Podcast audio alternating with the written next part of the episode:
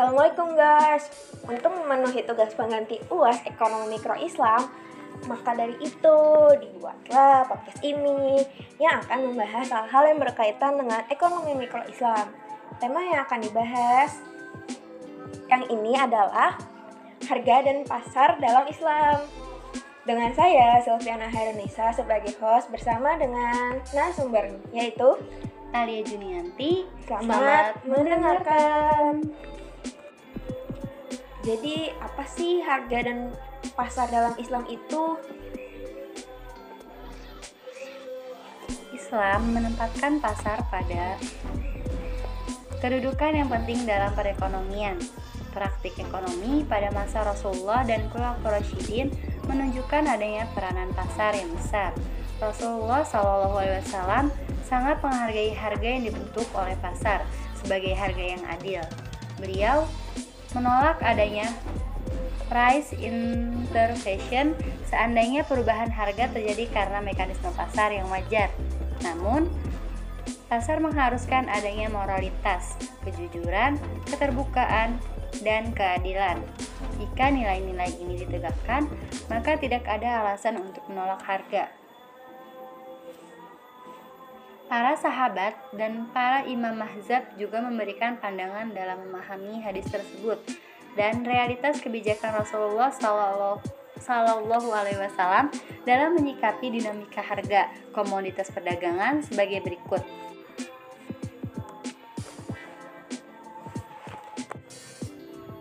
Pertama, Khalifah Umar bin Al-Khattab berpendapat bahwa dalam melindungi hak pembeli dan penjual, Islam mewajibkan pemerintah untuk melakukan intervensi harga.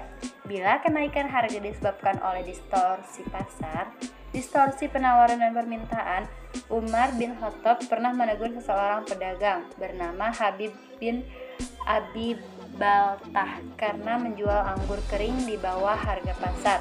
Seraya berkata, naikkanlah harga daganganmu atau engkau tinggalkan pasar kami. Kedua, Imam Abu Hanifah dan Imam Malik bin Anas membolehkan standarisasi harga komoditas tertentu dengan syarat utama bahwa standarisasi atau penetapan harga tersebut bertujuan untuk melindungi kepentingan hajat hidup masyarakat, mayoritas masyarakat. Ketiga, Imam Syafi'i dari Ahmad bin Hanbal berpendapat bahwa pemerintah tidak memiliki hak untuk menetapkan harga dengan alasan Rasulullah tidak pernah menetapkan harga meskipun penduduk menginginkannya. Penetapan harga adalah ketidakadilan yang dilarang karena persoalan ini melibatkan hak milik seseorang sedangkan setiap orang berhak menjual komoditas perdagangannya dengan harga berapapun berdasarkan kesepakatan antara penjual dan pembeli. Lalu bagaimana pasar dalam perspektif Islam itu?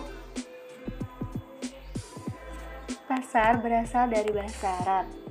Suk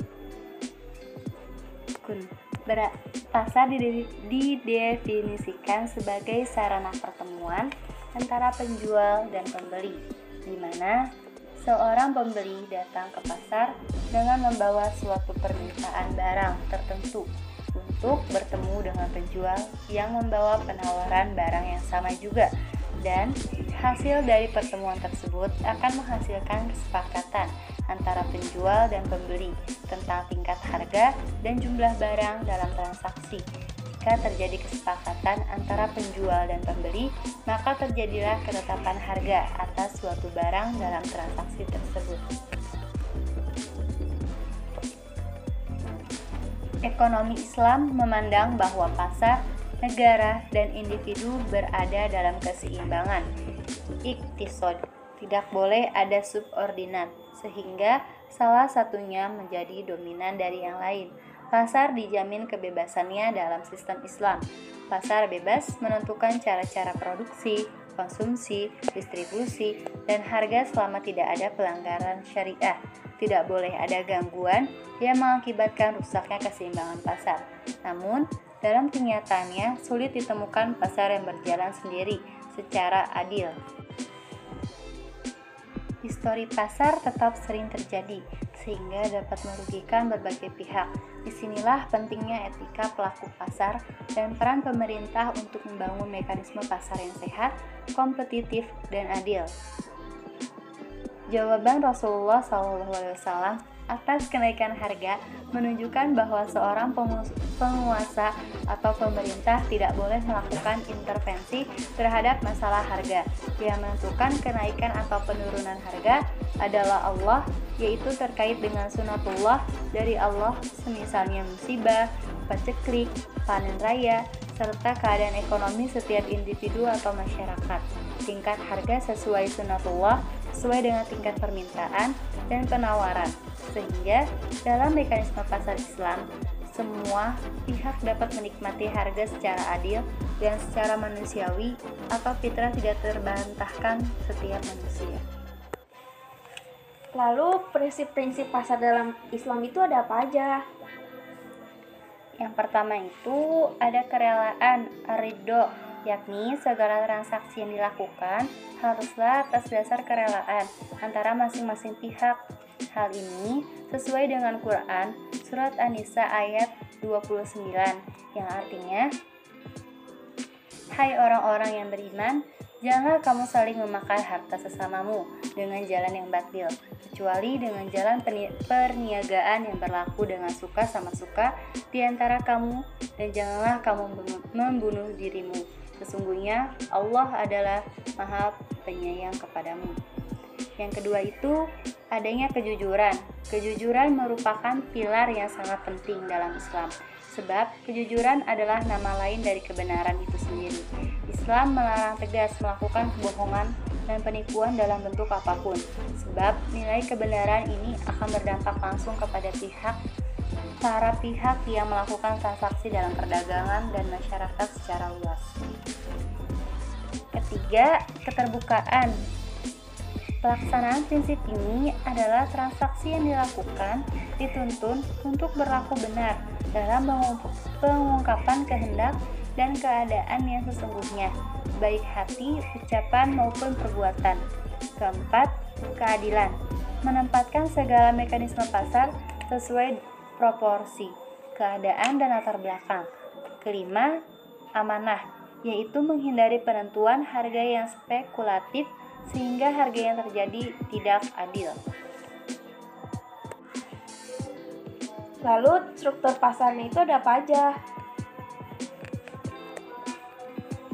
Struktur pasar pada pas, pada pasar persaingan sempurna dan pasar persaingan tidak sempurna yang meliputi monopoli, oligopoli, dan monopolistik.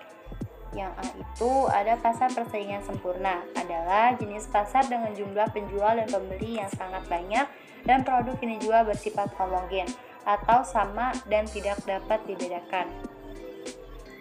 Suatu harga terbentuk karena mekanisme pasar dan pengaruh hasil dari suatu penawaran dan permintaan, sehingga penjual dan pembeli di pasar tidak dapat mempengaruhi harga dan hanya berperan sebagai penerima harga saja.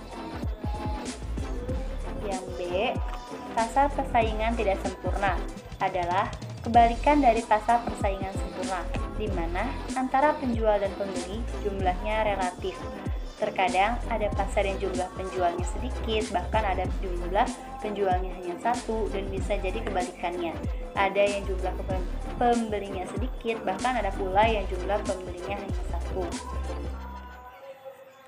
Pasar persaingan sempurna tidak sempurna dibagi menjadi tiga, yaitu pasar monopoli adalah suatu bentuk pasar di mana dalam pasar hanya terdapat satu penjual yang menguasai pasar. Contohnya PT Pertamina, PLN, PT Kereta Api. Yang kedua ada pasar oligopoli adalah pasar di mana penawaran satu jenis barang dikuasai oleh beberapa perusahaan. Umumnya jumlah perusahaan lebih dari dua, tetapi kurang dari 10 industri semen, rokok, jasa penerbangan. Yang ketiga ada monopolistik adalah salah satu bentuk pasar di mana terdapat banyak produsen yang menghasilkan barang yang sama tetapi memiliki perbedaan dalam beberapa aspek. Contohnya itu sampo, sabun, TV, air mineral.